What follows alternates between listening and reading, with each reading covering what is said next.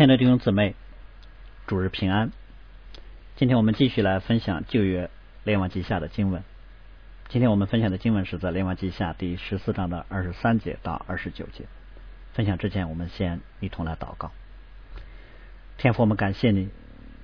从开始到如今，你都帮助我们，与我们同在。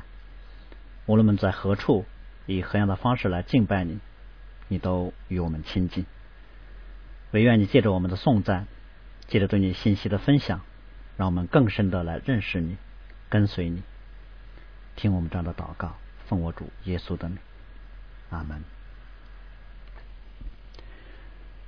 我们今天分享的经文是在啊旧约列王记下的第十四章二十三节到二十九节。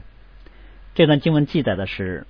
北国以色列野户王朝第的第十第四代君王啊耶罗伯安。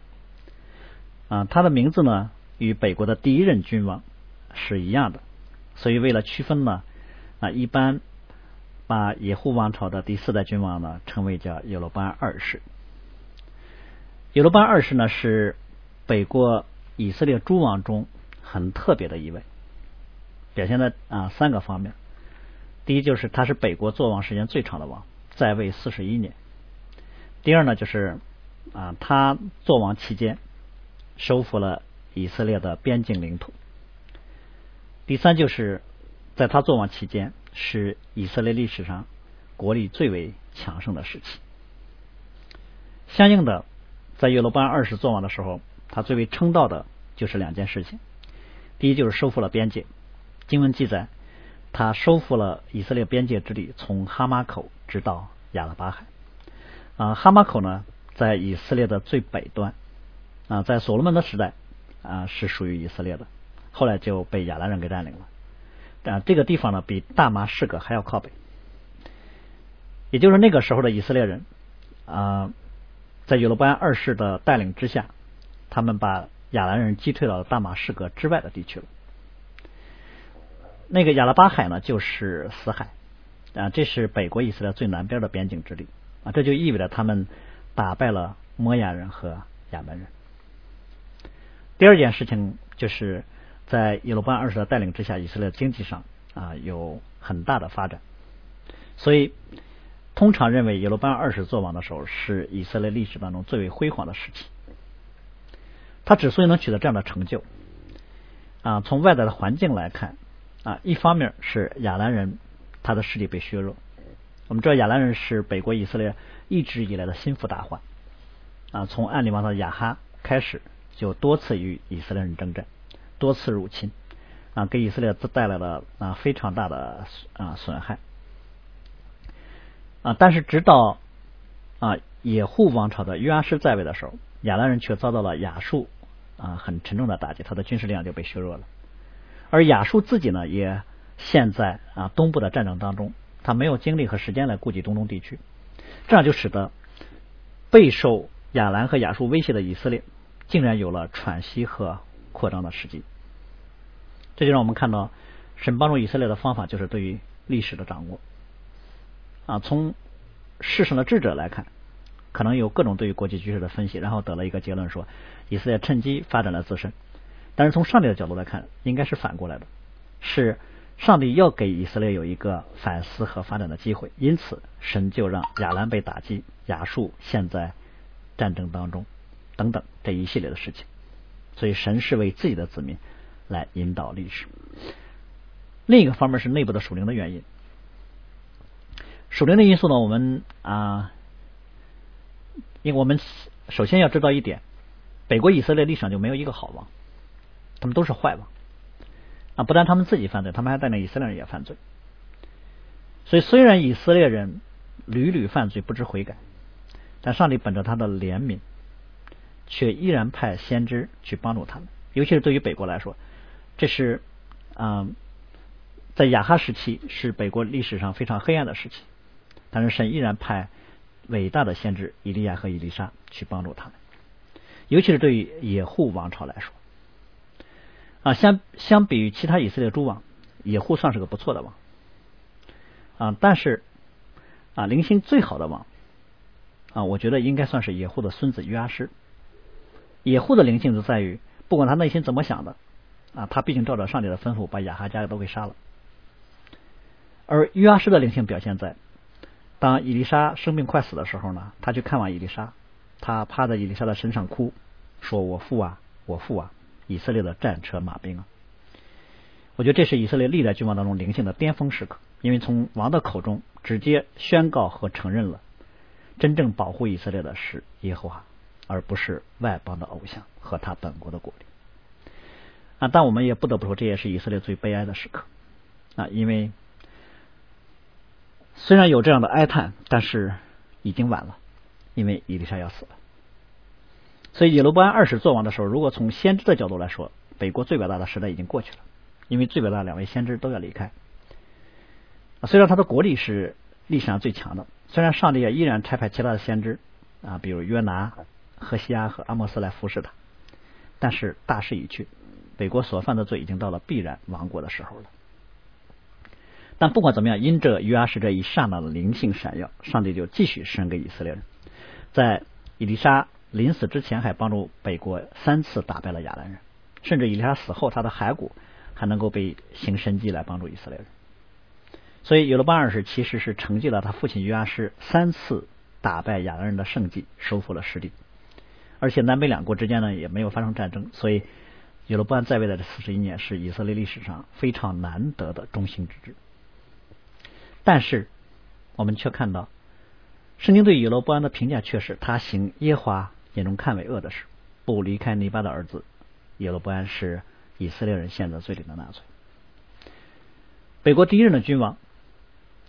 尼巴的儿子耶罗波安，他所犯的罪就是在但和伯特利铸造金牛犊。并且私设祭司和节期，引诱以色列人拜偶像，因为他担心，如果众民都上耶路撒冷去敬拜，那迟早民心会归向大卫，那他的国位就失去了。所以，罗班出于恐惧和贪心，以拜偶像的方式来凝聚民心，就是说，他以离弃耶和华的方式来做王，他全然忘记了这王位本来就是上帝赐给他的。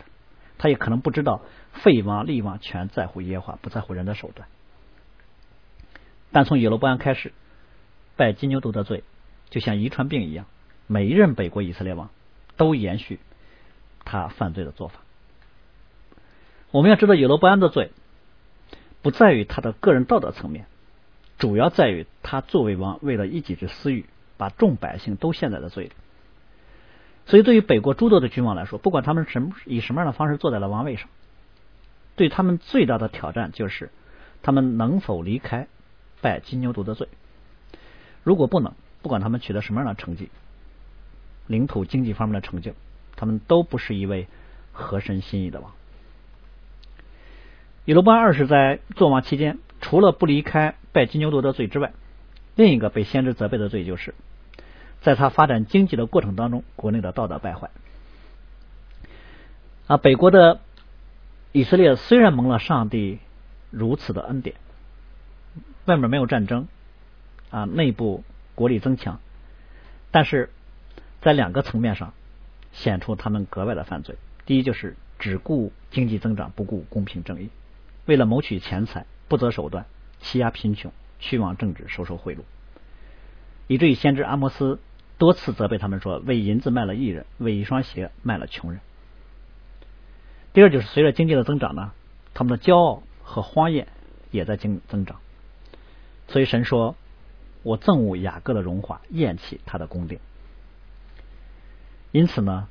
先知曾经对他们发出过审判的预言，和今天我们所读的经文相比，就可以看出其中的讽刺。耶和华万军之神说。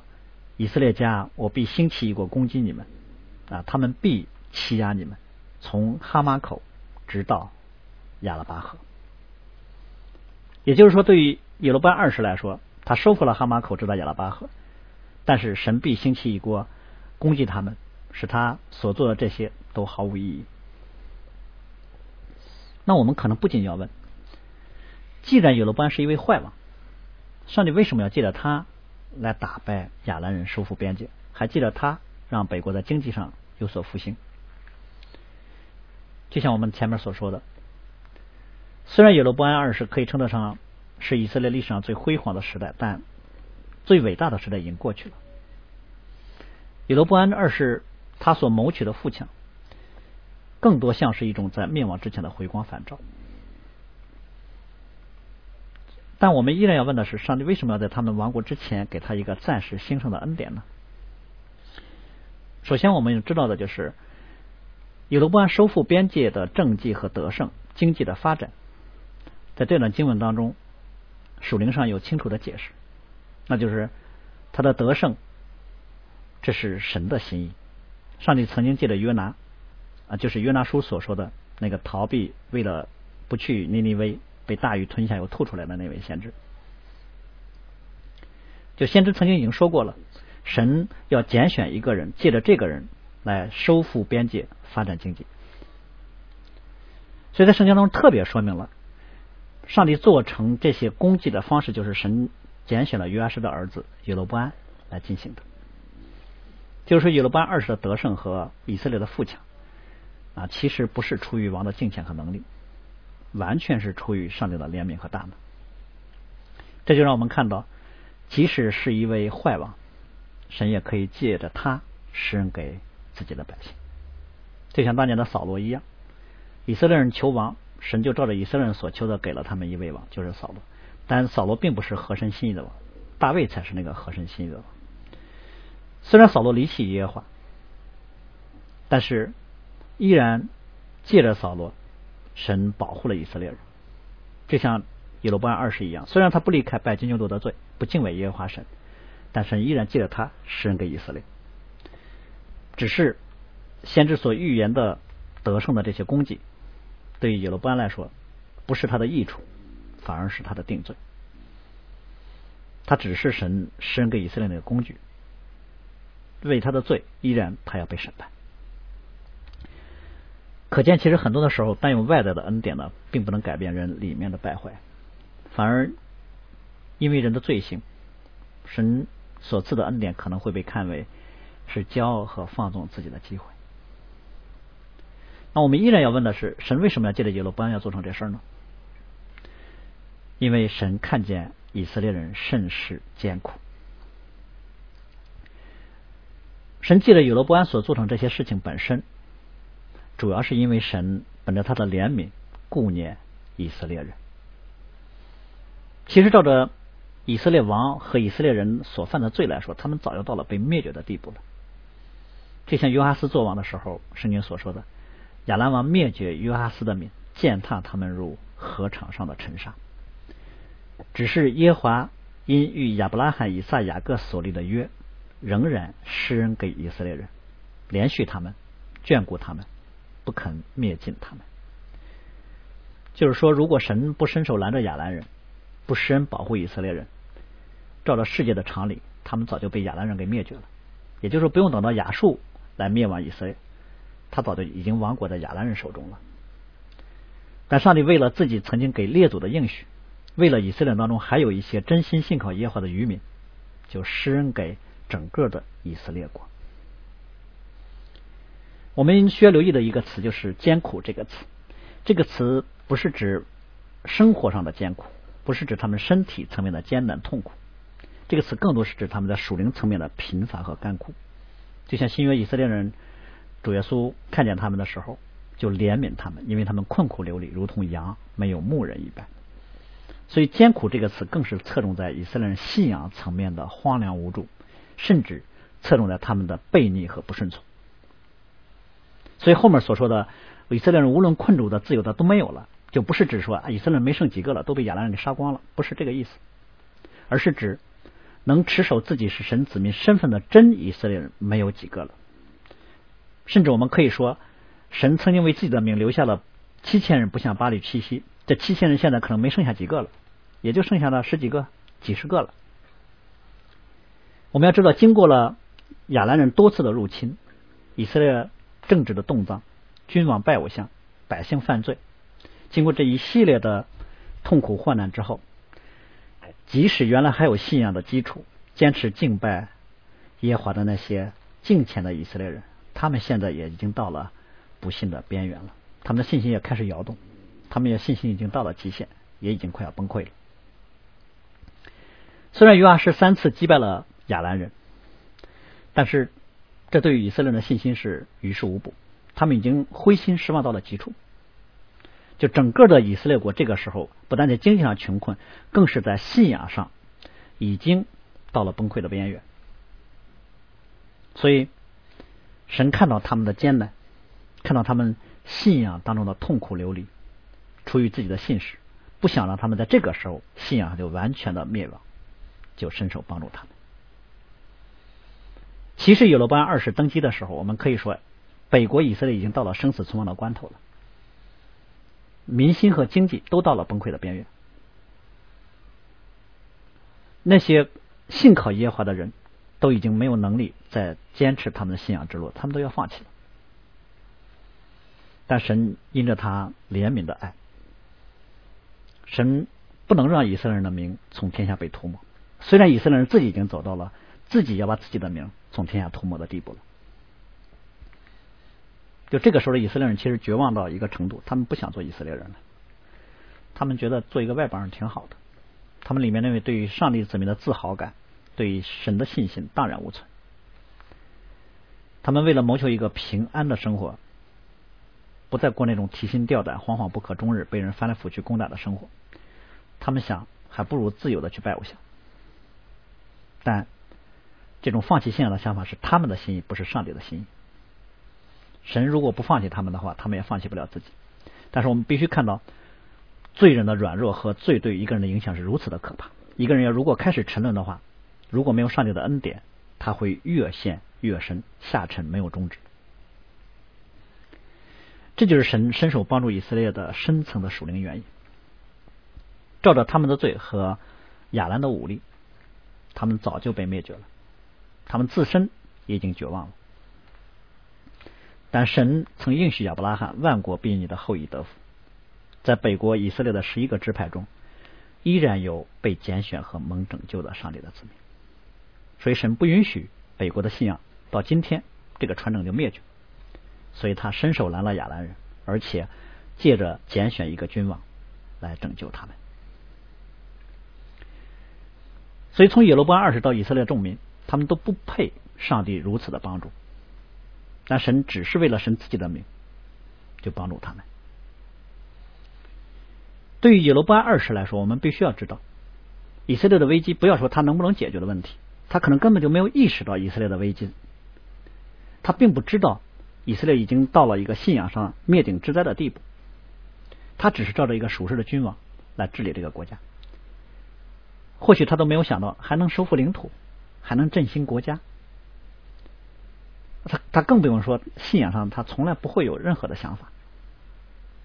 但是事情就在他手里成就了，他能看到的是土地扩张、经济富足，在有罗班的眼睛不曾看到、思思想不曾想到的地方，神更是做成了那些对于拣选之民属灵恢复的工作。因为君王可以不知道，但是上帝知道他子民的艰苦，知道以色列的危机。所以，对于耶罗波安而言，与其说这是他的励精图治，不如说这完全是出于上帝的恩典。就像平时所说的那样，历史造就了耶罗波安。所以，看似是神借着耶罗波安施恩给以色列人，其实未尝不是神为了以色列人当中那些渔民而施恩给耶罗波安二世呢？耶罗波安和其他以色列的众王来相比，没有什么特别的地方。只是因为在历史上这个特定的时期，神定义要恩待他的子民，就恩待了耶罗波安。所以从世界的角度来说，他可能会留名青史，他可能会被评价为大有作为。但是他的功绩不能让他在上帝面前得以站立。神对他的评价依然是他在上帝面应尽了属灵的责任来看，他行耶和华眼中看为恶的事。虽然只有短短的七节的经文，但是。啊，我们依然啊能从当中有很多可以借鉴的地方。耶路巴二世做完这四十一年，虽然是以色列历史上鼎盛的时期，但也是以色列历史开始急剧下滑到死亡的开始。从耶路巴二世死后，他儿子撒加利亚接续他做王，只六个月就被杀了，耶户王朝就结束了。此后以色列国就陷入了不断的篡位流血、篡位流血的政权更迭当中。二十多年的时间，六位王更迭，四位王死于篡位，一位被掳。所以以罗波安二世呢，不单是野护王朝最后的机会，也是整个以色列国最后的机会。就在他死后二十八年，北国亡国。所以呢，看似以色列国在耶罗波安二世手中强盛，看似他的领土在增加，但对于他如此的作为，列王记的作者就给了他一个非常小的篇幅。也就是他的雄才大略在属灵层面上并不重要，神也并不看重和欣赏。尤其是七节真经文呢，还给我们有一种很强的内在的张力。先是说耶罗多恩耶罗波安二世做王四十一年，然后说这是一个坏王啊，然后说在他手里面边界被收回，经济得以发展，给人感觉反差很大，因为。坏王，神还让他有这么长的时间做王，还给他那么大的恩典。所以，对于耶罗波安二世来说呢，他所取得的成绩不是他的境界，也不表示他就蒙神喜悦。他的成功不是上帝给他的奖赏，而是要借着他去拯救别人。所以我们可以说，耶罗班的成功与耶罗班本人是无关的。因此，圣经从来不是一个世人眼中那种成败英雄论。有时候，神为自己名的缘故，神为了自己的拯救计划，可以凭己意施恩给某些人或某个人，和这个人的敬虔无关。神施恩有时候是忍耐，是怜悯，是给悔改的机会，甚至有时候恩典本身就是催促悔改的方式。第二个层面的借鉴呢？我们要考虑到耶罗班二世他在位的时候啊，国内经济的发展。虽然在耶罗班二世做王的时候，似乎啊内外啊所有的挑战都消除了，但实际上他们的危机并没有解除，因为他们在富足和上帝格外的恩典当中犯罪，他们的罪才是他们真正的危机，而不是。外在的那些啊亚兰人和亚述，但我们却看到的是，他们的富足没有让他们生发对上帝真实的感恩和敬拜，反而激发了他们内在的贪欲和骄傲。他们一方面在积累财富，一方面也在为自己积蓄愤怒。甚至可能对于很多以色列来说，他们都不知道为什么，哎，过去一直欺负他们的亚兰人怎么就失败了？他们也不知道为什么，哎，国内的经济状况就好转了。最多他们把这荣耀归在耶罗波安二世身上，但他们知道一件事：现在没有外患了，发钱啊发财挣钱的机会多了。面对这种国内国际局势的变化，原本敬虔的以色列人可能就能从中看到上帝的作为和恩典，所以他们内在那种绝望的信心呢，可能就被恢复和坚固了。但也有可能，原本敬虔的以色列人从对时局的绝望当中转去，迷失在了对财富的追逐。所以，对以色列人来说，在绝望的时候，在在没钱的时候绝望，在有钱的时候贪心。所以，我想，对于以罗波安二世的统治那个黄金时代当中，可能从几个层面，他们都已经整体上完全的腐朽和败坏了。就民众层面，一心追逐财富，不择手段；司法层面，去往政治，不讲公义；祭祀层面，以罪。给各样的属灵的理由来遮掩和解释，这跟我们今天所处的时代啊有点像，因为教会也常常处在内忧外患当中，外部有很多的挑战、打压、限制，但对于教会来说，内忧才是最致命的。基督徒内在里面老我和私欲生发出来的罪，才是对于基督徒最需要警醒的。尤其是今天，那个时候因为钱，他们就。不择手段，去往政治。啊，今天表现为人们格外的重视对于金钱的追逐，而忽略公益的要求。我们常常看到的是，很多时候为了多挣钱不择手段，奔走钻营。更重更重要的，或者对这个时代更严重的问题是，人们对于那些不择手段挣钱的方式不以为耻，反以为荣。人们不是去谴责那些靠着贿赂奸诈谋取财产，反而投之于很多的羡慕和钦佩。我们必须要知道，对于财富本身，神更看重的是怎么取得以及怎么使用。所以，今天对于这个社会来讲，对于财富畸形的追逐，在教会里面的警戒，则是我们对于所谓中产化生活的这种潮流的侵蚀。基督徒或许很少想要大富大贵的。